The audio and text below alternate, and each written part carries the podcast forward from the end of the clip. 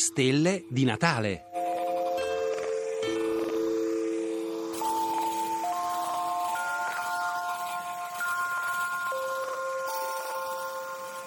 La piramide di Cheope e le stelle.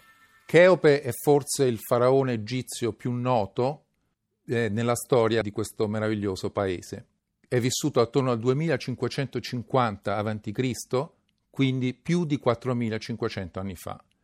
Ci ha lasciato quella che da tradizione viene definita come l'ultima meraviglia del mondo, la piramide di Cheope.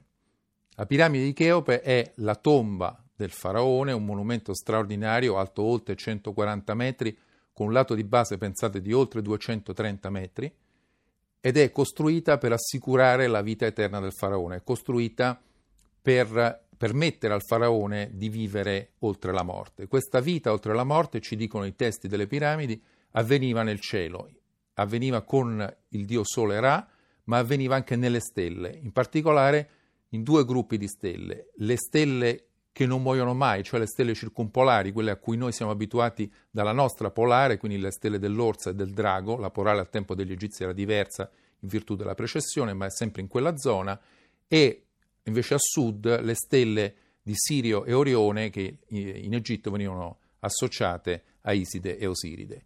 Per collegarsi con queste stelle, Cheope fa costruire all'interno di questo splendido monumento due stretti condotti che partono dalla camera del sarcofago, la camera dove il faraone è seppellito, e puntano alle stelle, proprio alle stelle circumpolari, quello a nord, e alle stelle di Sirio Orione, quello a sud, in questo modo legando per sempre questo splendido monumento al, al cielo stellato di allora.